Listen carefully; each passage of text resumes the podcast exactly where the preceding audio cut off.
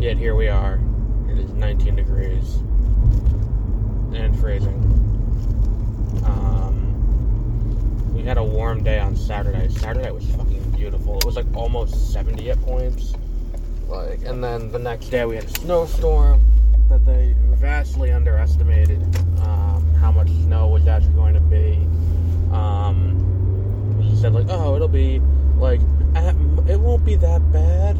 It'll be like at most a, an inch, and it'll be done by noon. And there I was for the second straight year during halftime of the Super Bowl, cleaning the dirt off my, uh, the snow off my car, and unshoveling myself because I like you know it's not the weathermen's fault that they they gave that you know that that kind of a uh, a misdiagnosis like it's their fault that they misdiagnosed I guess but it's not their fault that the snow came it reminds me of that episode of Fairly Odd Parents where it's like the mom becomes the weatherman um, and it's like everything she predicts comes true uh, no matter how fucked up it is um, and, and it changes the weather because it's like the weatherman before that kept getting run out of town for being wrong. Um, so it, it's kind of like that, but that's not what we're here to talk about today. We are here to talk about Steven Soderbergh's latest movie, which came out on the HBO Max um, this past weekend. Um, Kimi and this is a tight movie, and I mean tight in terms of the fact that it's an hour and a half. Doesn't feel like an hour and a half. Um, and it, it, it, all gets, you know, it, it's all nice, self contained. There's, you know, that you can't trim this movie any. Like, you can't, like, you cannot trim, there's no fat to trim from this movie to make the, uh, the plot more cohesive or make, you know, anything else feel like, you know, it is, like, perfectly done in that regard. Um, it, it's about this girl who is a victim of sexual assault, and she uh, watch, you know, she works from home after. It, it, it's a post-COVID world, but like COVID's still around, so she, you know, she she still wears a mask is afraid to go outside and, and all of that. so like I, I think that's the one problem with a story that's as tight as this one is.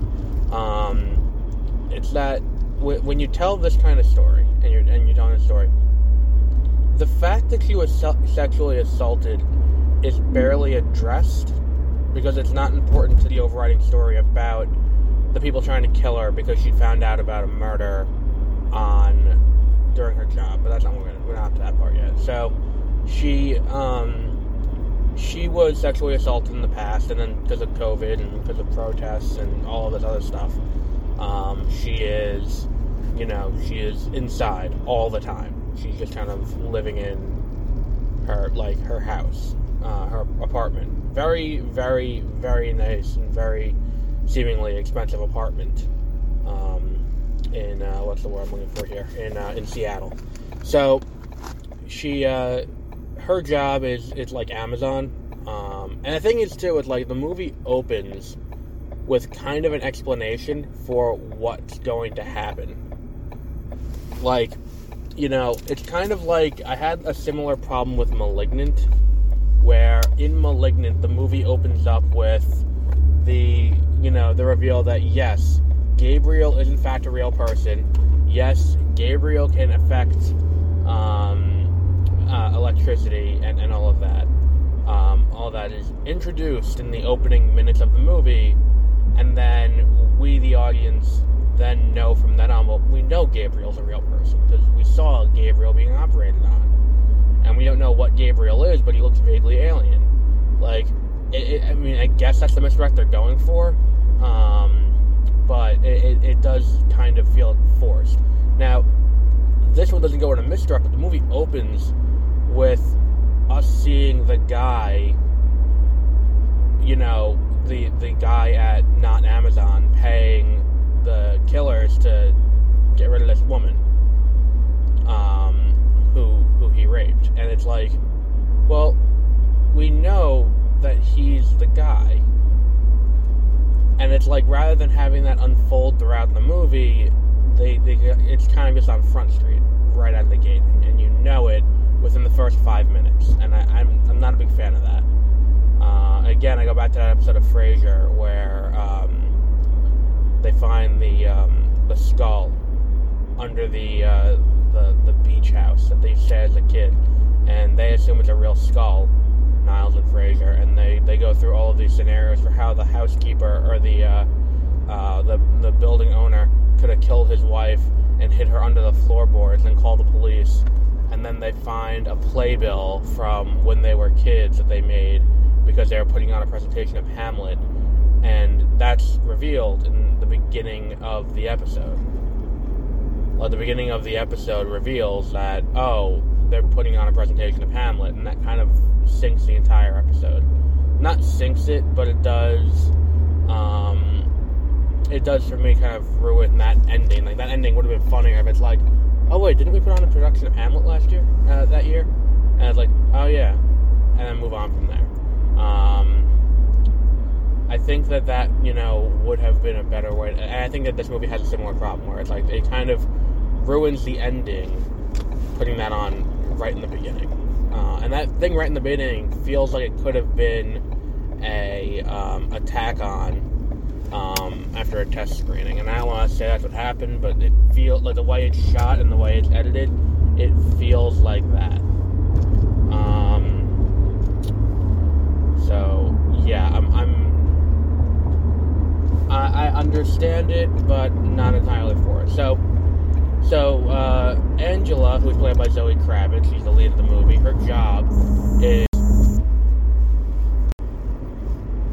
her job is that she, um, what's it called? She uh, listens to things you will say to their Kimi, which is like Alexa, and um, listens for things that will, you know, like errors, and see why Kimi isn't responding. So, like, apparently, people can re- report issues with Kimi's responses, and then when they, uh, what's it called? And then when they respond, like she will go in and listen to what happened, and then they will adjust the software to to, to accommodate that. And that's her job. She, she goes in, she does that, and and you know that's all fun and games.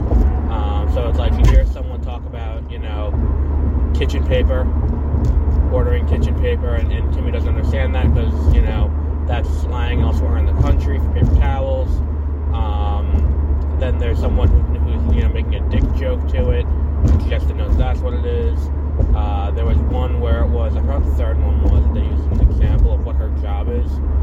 Um, and then we get to the meat and potatoes of the you know the show, which is she hears a murder or what sounds like a murder or a graphic rape. Um, on a, on a call. Uh, and I think that this is part of the problem I have with the movie is that she makes a really big point about, hey, wait a minute, you know, she never set up, she never activated Kimi, she never made whatever the word, there's a word for like the voice command that turns Kimi on. It's like, oh, she never made that voice command to uh, to turn Kimi on. So how did she do that? Um, and I think that's you know part of the problem here. Like, like they make a really big deal about that to the point where it's like, well, one audio clip that they explore later in the movie of her creating a voice command that's like a code to turn Kimi on would have explained that. Um, but it's one of those things where it's like it's a minor gripe. It's like don't spend two minutes being like, how could she have done that? You know, how could Kimi have picked that up if it's not going to be answered? Because then it's you're just pointing at your own plot hole, and it's it's a, it's an easily fillable plot hole. It's not a a difficult to, to rectify situation. Um, so she does that, and um, she finds out. She isolates out the audio of the woman in the background it's like under music. So she sits there, she isolates it out, and then sends it to her boss. And it's like, look, we have to report this. This is a graphic rape that is that was caught on audio um, from one of the Kimis. And he said, no, I don't do that. So then she starts trying to, you know, get this done. Um, eventually ending up going to, I forgot the woman's job um, and the woman's name, but this this other woman who works there, she should go down to the headquarters in Seattle and talk to her and be like, hey, look, I know this is happening. Um, we need, you know, like, I have proof this happened. Um, like, I, we need to report this. And it turns out the woman was working with the, you know, the guy who actually committed the rape. Um, so they call the killers, and the killers come and chase her down. And that's the rest of the movie. Is from then on, it's, it's her trying to avoid these these you know hitmen who are trying to kill her, so she doesn't reveal that he committed a rape.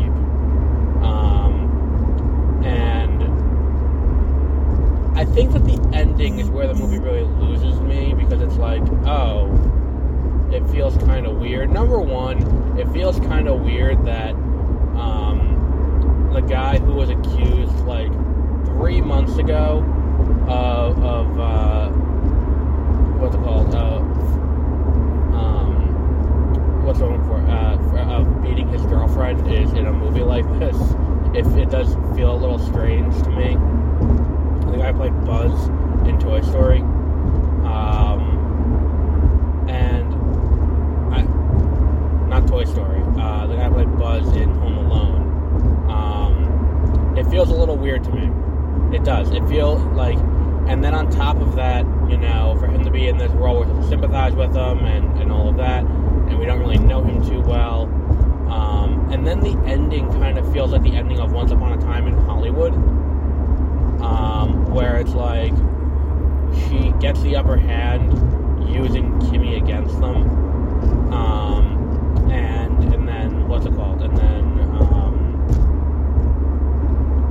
like you know, killing them with a nail gun. It, it, it feels like you know, it feels a little weird. That's how they decided to wrap off the movie and be like, okay, this is how we're going to end it after everything that happened so far is that she's gonna kill three people with a nail gun, and it's like, look, I get it, I understand, yeah, I understand it, but the ending had kind of a Tarantino-esque, you know, look at it. Um, I don't know. I feel that's a uh, an odd situation. Um, I think that you know the movie's great. You know, the movie is fantastic. It's definitely worth seeing. Um, uh, the movie is, you know, beautifully directed. I think it's one of, you know, there are a lot of tracking shots. Um, there's a lot of, you know, one takes and and and, um, and, and things like that. Uh, I, really, I'm really a fan of that. Um, always have been, probably always will be. Um, that that's something that you know for me is a big thing in the movie. Uh, Steven Soderbergh does a great job with that. And I think Zoe Kravitz is a really good performance in this, and she it, it, she really is the only one who has a performance worth you know mentioning um, as uh, as the you know like like uh, I don't want to say damaged. Damaged feels wrong, but like you know the you know she she had bad things happen to her.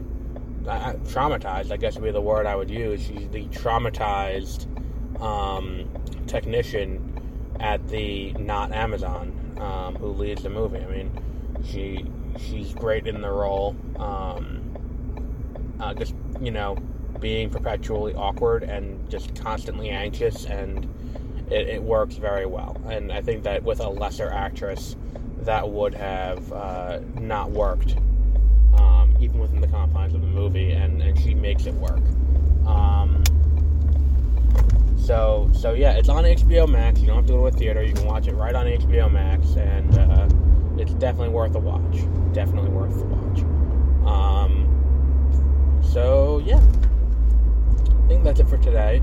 Um, later this week, we have Uncharted, the latest movie from. Uh, it's the latest video game movie. Uh, Sony puts this out, and it's with Tom Holland and Mark Wahlberg. Um, it is based on the hit video game that I have not played, so we'll see how well this works for someone who has not played the game. Which, again, you know, if if you're trying to make a, a, video game into a movie, you gotta win people who haven't played the game too. So let's see how well that works out for them. Uh, also, we have the season finale of Peacemaker this week, um, so that'll be cool. Um, and that will be uh, Thursday, so that'll happen Friday. Um, yeah, I think that's it. Think that's it. Um, what else have I got? No, I think that's really it. Um, so yeah, so until our next episode, have a great rest of your week.